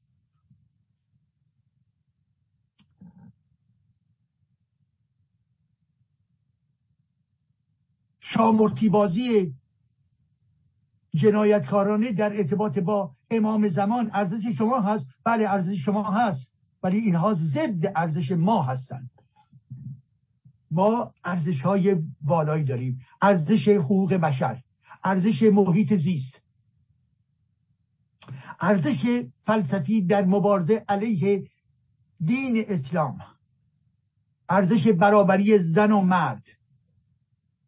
ارزش راستگویی پندار نیک گفتار نیک کردار نیک. ارزش مهر. ارزش فردوسی ارزش رازی اینها ارزش های ما هستند. شما از ارزش های دینی صحبت می‌کنید. این دینتون رو بریزید در درون خاکروبه تاریخ. ببینید عزیزان ملی مذهبی ها این هستن.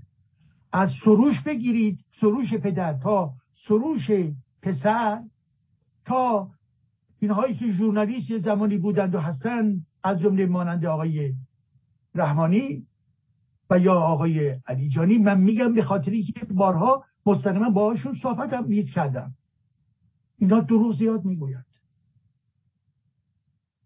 متاسفانه بخشی از جامعه اینها رو میپذیره و فریب می‌خوره. کسی که امروز بعد از چهل و پنج سال هنوز از اسلام یا نوعی از اسلام یا نوع ایمانی و رحمانی اسلام یا نوعی در واقع جلوه های ملایمت انگیز اسلام و غیر و غیره می‌خواهد بر ما بگوید ادامه خط او همان ادامه استعمار اسلامی هست. برای اینکه مغزهای ما رو زیر چنگار خودشون نگه دارن و نگذارند که ما از درون اسلام بیرون برویم. حال آنکه ما باید به جد به قطعی قطعی از درون ایدولوژی اسلامی قرآنی و شیگری باید خارج بشویم. مسلمه که باید خارج بشه. این همه فلسفه های زیبا در جهان وجود دارد. چه کسی باز علاقی دارد در گندیدگی مورد اسلام باقی بماند و ارزش های گندیده دین اسلام می‌خواهد باقی بماند؟ این فرد بیمار است یا وابستگی روانی دارد عزیزان؟ به این اعتماد نکنید.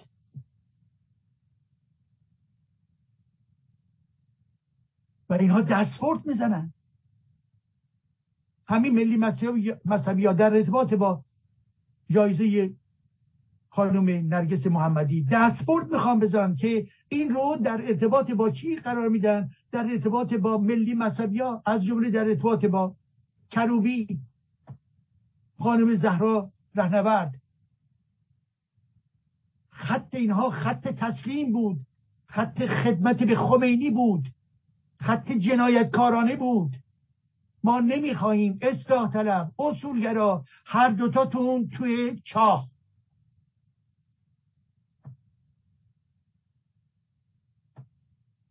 و سعی می‌کنم با جمله سازی هایی که می‌کنن با مصاحبهایی که این اونور می‌دادن به طرز زمینی گاه مستقیم بگویند که بله این جایزه نوبل در ارتباط با نوعی در واقع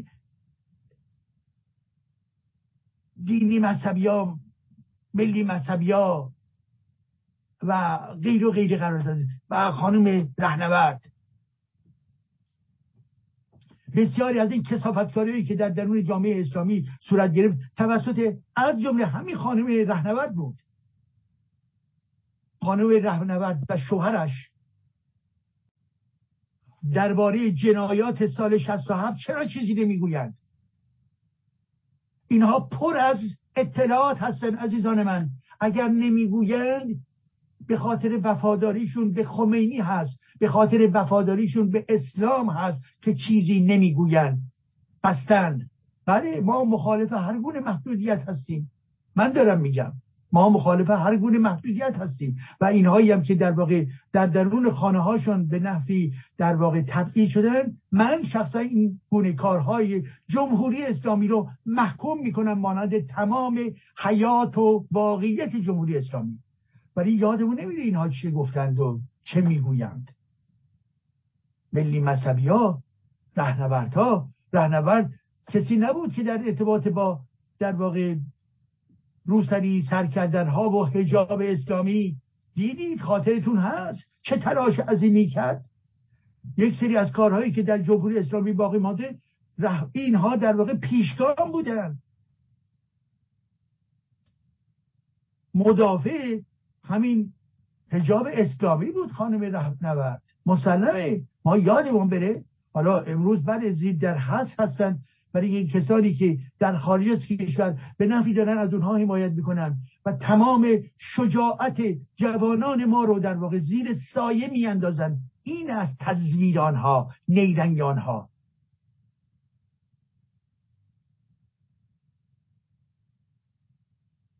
پنجا پونصد و پنجاه نفر کشته شدن. از اینها باید صحبت کرد. چرا به طور زمینی مستقیم یا غیر مستقیم از زهرا رهنورد و دیگران صحبت و این رو به نفی پیوند میده با مسئله چی؟ با جایزه صلح نوبل. اینها پستی هست. اینها زشتی هست. ما می‌دانیم. اونها می‌خواهند مصادره بکنن. ما افشا می‌کنیم. نه. اون جایزه متعلق به شایستگی های یک فرد خانم خانم ببخشید. از بس که اینها در واقع ما رو ذهن ما رو اذیت می‌کنن.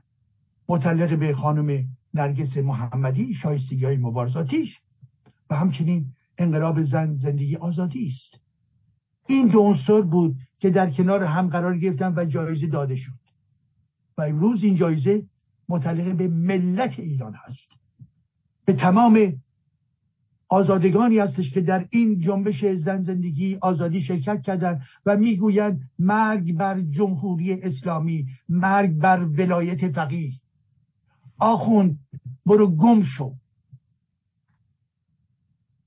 ایران رو پس می‌گیریم. برای همین ها این جایزه متعلق به همه این عزیزان است.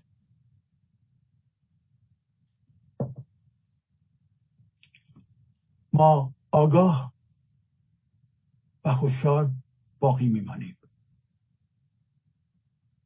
و به علاوه برخی روزنامه ها میان شما توجه بکنید می‌خوان از جایزه خانم محمدی صحبت کنن و تشکر می‌کنیم از آقای فلانی شوهرش. چه ربطی داره آخه؟ چرا اینقدر چاپلوسی؟ شوهرشون چه کار کردن در این زمینه؟ چه کار کردن؟ که مطرح باید بشن در رسانه ها و اون هم سوء استفاده بکنه و به نحوی از اونجایی که خودش ادامه دهنده اصلاح طلبی هست به نحوی این جایزه رو در ارتباط با خط اصلاح طلبی خودش باید می‌خواد قرار بدهد. نخیر این کار رو نکنید. آی روزنامه نگاران عزیز هوشیار باشید این کار رو نکنید.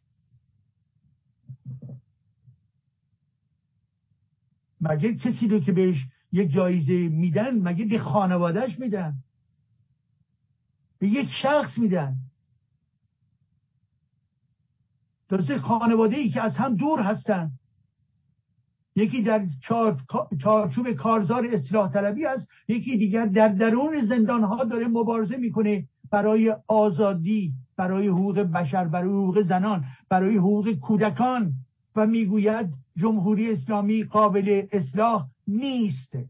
آقای رحمانی دروغ نگویید و مصادره نفرمایید.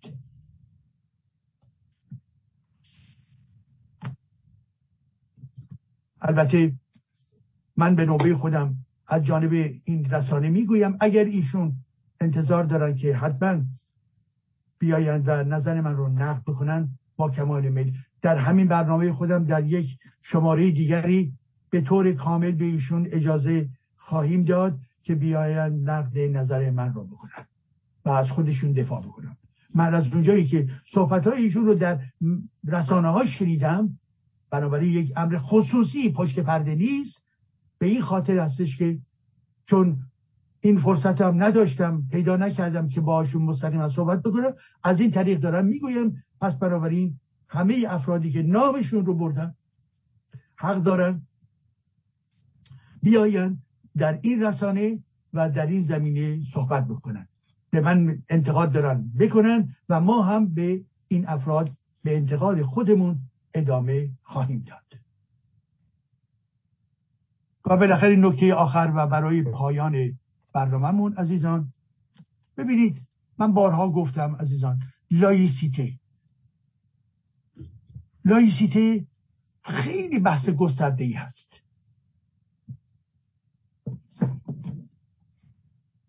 من و من در این زمینه کارهای بسیار بسیار فراوانی انجام دادم.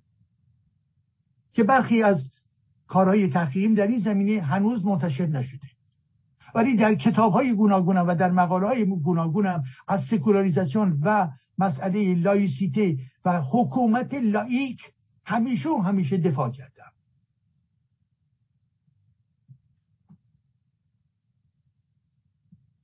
خب به ترتیب چرا؟ برای اینکه عزیزان برای رد شدن از این جمهوری اسلامی برای بیرون رفتن از این نظام تک تک افراد تک تک گروه ها به تنهایی توانایی رو ندارند.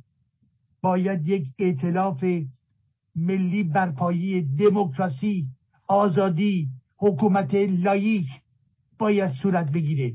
بنابراین همه نمی‌توانند بیایند. ولی تمام کسانی که صادقانه در این زمینه با این بستر با این محور می‌توانند کار بکنند باید نزدیک بشوند. باید نزدیک بشوید. آی گروه ها و شخصیت های سیاسی چهل و پنج سال گذشت. شما کجا هستید؟ ما شما رو نمی‌بینیم. زن زندگی آزادی رو دیدیم و می‌بینیم. شماها کجا هستید؟ نمی‌بینیم. تراس می‌دید؟ این گوشه اون گوشه ما نمی‌بینیم. در درون اتاقهای سلولهای تشکیلاتون حرف می‌زنید به ما نمی‌رسه. چی می‌گویید؟ بالاخره به کمونیسم اعتقاد دارید هنوز یا نه؟ بالاخره برای جامعه ما حکومت کارگری می‌خواهید یا نه؟ چه می‌گویید؟ به شعار زن زندگی آزادی بهش میگه شعار خورد و یا نه؟ شما چه می‌گویید؟ حکومت کارگری می‌خواهید حکومت سوسیالیستی می‌خواهید. یعنی همون مکانیزم ایدولوژی که گذشته.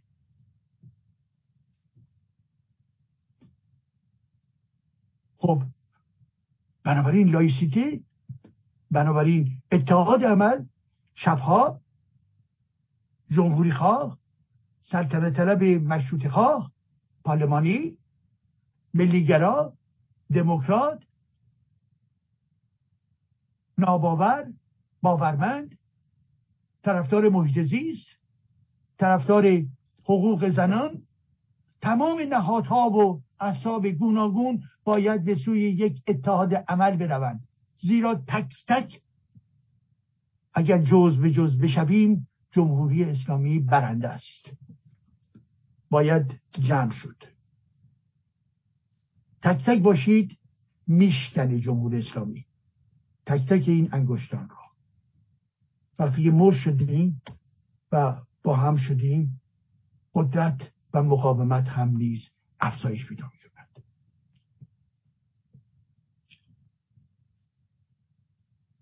خب این روشنه. اتحاد عمل.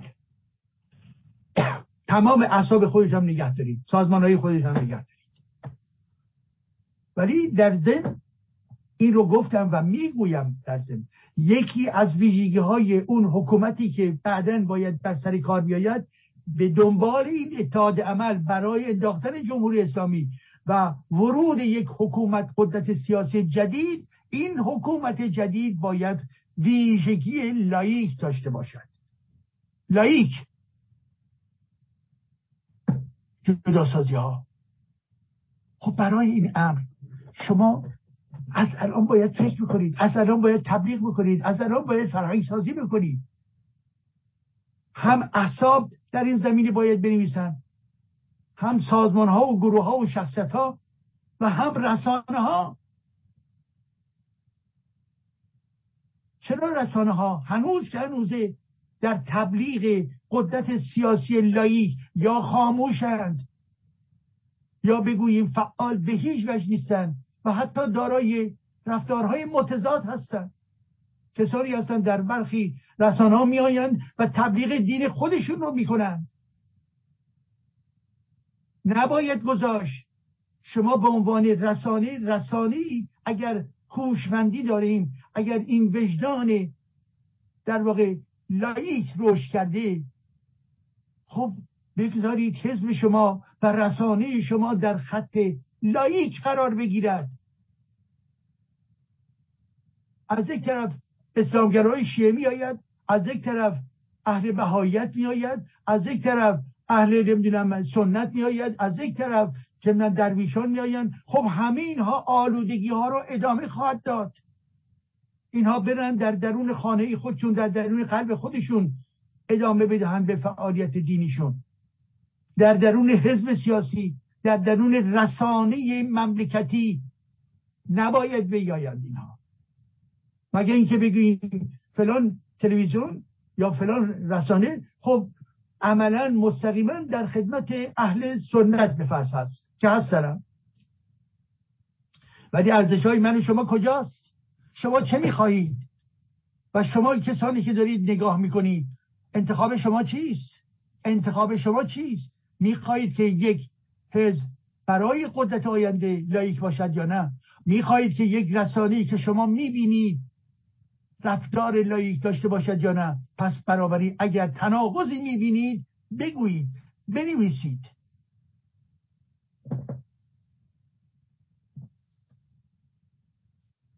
من بارها به رسانه های مختلف می نویسم و بهشون میگم.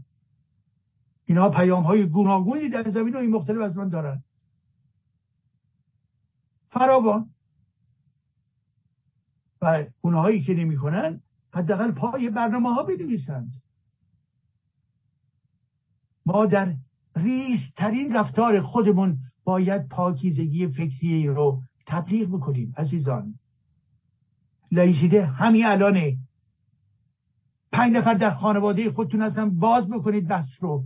آیا اونها طرفدار لایسیته هستن یا نیستن؟ باز کنید حرف رو. باز کنید.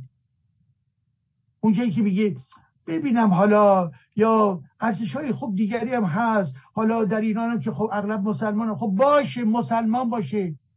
شما به عنوان یک نفر روشن فکر و شما به عنوان یک نهاد سیاسی می‌گویید چه چیزی رو باید تبلیغ بکنید شما مگه در درون شما همه ملت ایران مگه هستن؟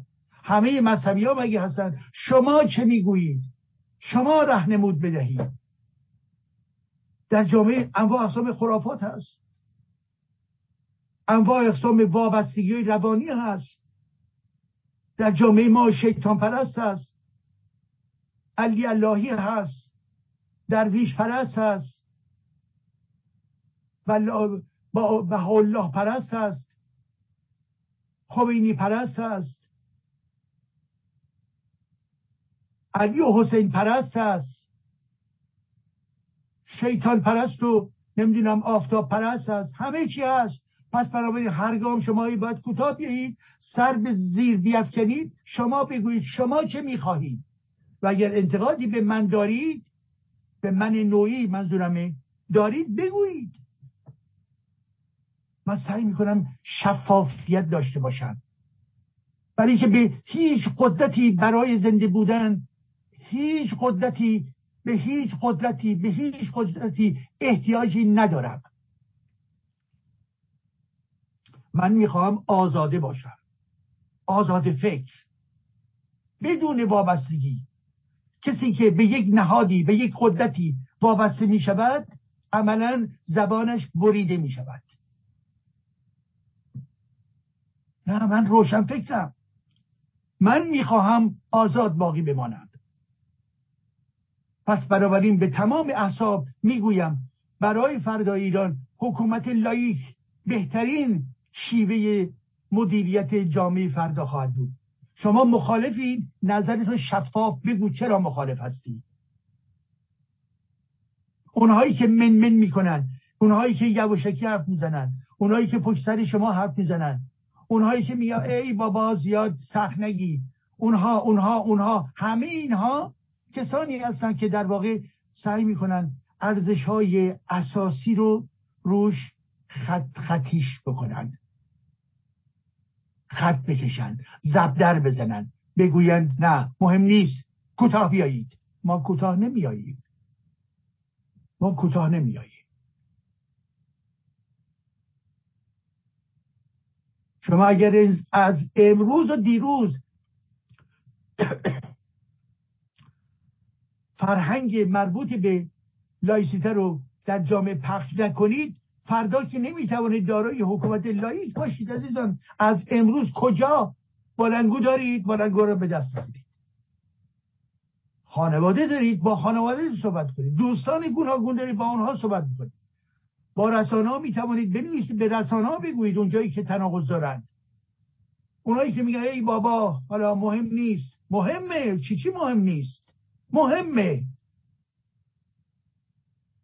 شما التقاطی هستید. خب بگویید که التقاطی هستم و بهترین ارزشم التقاطی بودن در جهان است.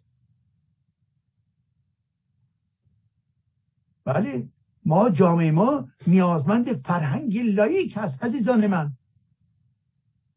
زیرا اگر من شما از امروز نخواهیم نمایندگانی که فردا میرن در درون مجلس مؤسسان چگونه نمایندگان می‌خواهند بود؟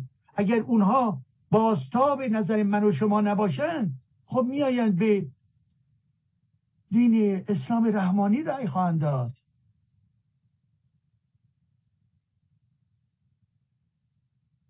و اسلام رحمانی ها دوباره به عنوان جمهوری اسلامی ثانی ادامه کاری خواهد داشت. عزیزان شما اسلام رحمانی می‌خواهید؟ شما چی می‌خواهید؟ اسلام رحمانی می‌خواهید؟ آدرس رو بیایید من بهتون میگم. اسلام رحمانی آدرسش همون قرآنه و قرآن همون گندابی هست که من و شما و تاریخ ما رو آلودی کرده است. من تون صحبت نمی کنم من شفاف می‌گویم. انتقاد من بر پایه تحقیر من هست.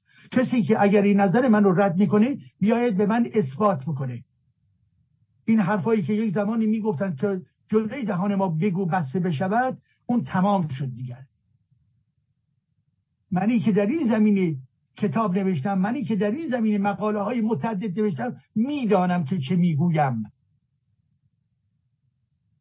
می‌دانم که قرآن برای جامعه ما یک دین مخرب هست می‌دانم. و با آگاهی تمام این حرف رو می‌زنم. و از هیچ کس نیست نمیترسم. جمهوری اسلامی حرفهای ما رو میشنوه ولی من به شخصی مانند بسیاری از عزیزان دیگری که تلاش دارن شجاعت دارن ما کوتاه نمیاییم یادتون باشه پنج سال پیش ده سال پیش پونزده سال پیش. این گونه حرف زدن ها در درون رسانه ها میسر نبود. هرگز میسر نبود.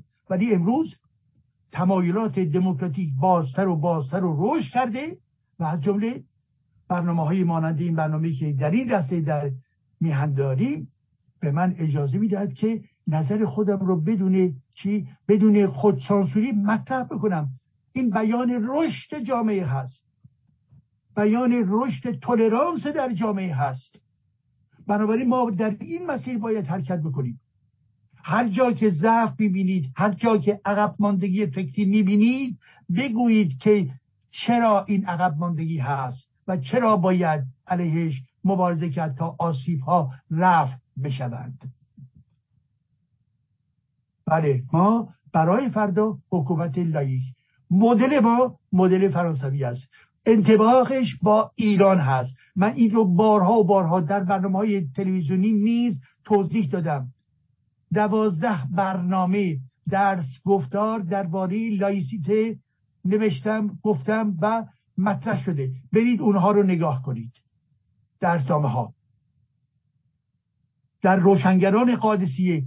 برید بزنید روشنگران قادسیه و در اونجا من رو پیدا کنید و همه درس گفتارهای من رو در ارتباط با لایسیته. لایسیته بر من عزیزه به خاطر که این رو در ارتباط با آزادی انسانها در ارتباط با دموکراسی در ارتباط با حجوم ممتد دینی قرار می‌دهم.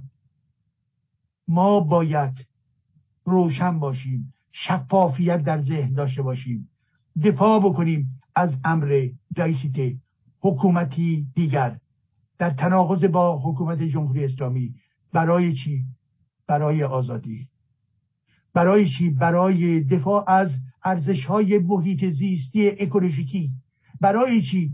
برای برابری حقوق زن و زندگی دفاع از زندگی حقوق برابر زنان که نیایند و نگویند که بله در دین اسلام خب همه حقوق برای زنها در نظر گرفته. ولی ولی اما ولی ولی از این شامورتی بازی ها از این کلاه برداری ها ما باید بهراسیم و علیه اونها مبارزه بکنیم. پس بنابراین مبارزه ما علیه کلاه برداری های ایدولوژیکی دینی باید ادامه پیدا بکنن و نگذاریم اگر در درون حزبی هستیم اگر در درون رسانه هستیم مبارزه بکنیم تلاش بکنیم که هیچ دینی هیچ مذهبی تبلیغ در یک رسانه عمومی نکند. در یک حزب به صلاح حزب سیاسی نکند. در یک کنفرانس عمومی متعلق به همه این تبلیغات رو نکند. بره آزادی حق او هست که داشته باشد دینی یا نداشته باشد ولی ما در عرصه سیاست هستیم. سیاست باید متکی بر حکومت سکولار باشه و من و من می‌گویم من هنوز به آخر مسافرتم نرسیدم. در کنار همین حکومت لایک من به مبارزه فکری و اندیشه آزاد و نقد هر مذهبی هر ایدولوژی ادامه خواهم داد. سپاس از شما. به امید فردای روشن برای میهنمان ایران ایران رو دوست بداریم زیرا ایران مادر ماست. سپاس.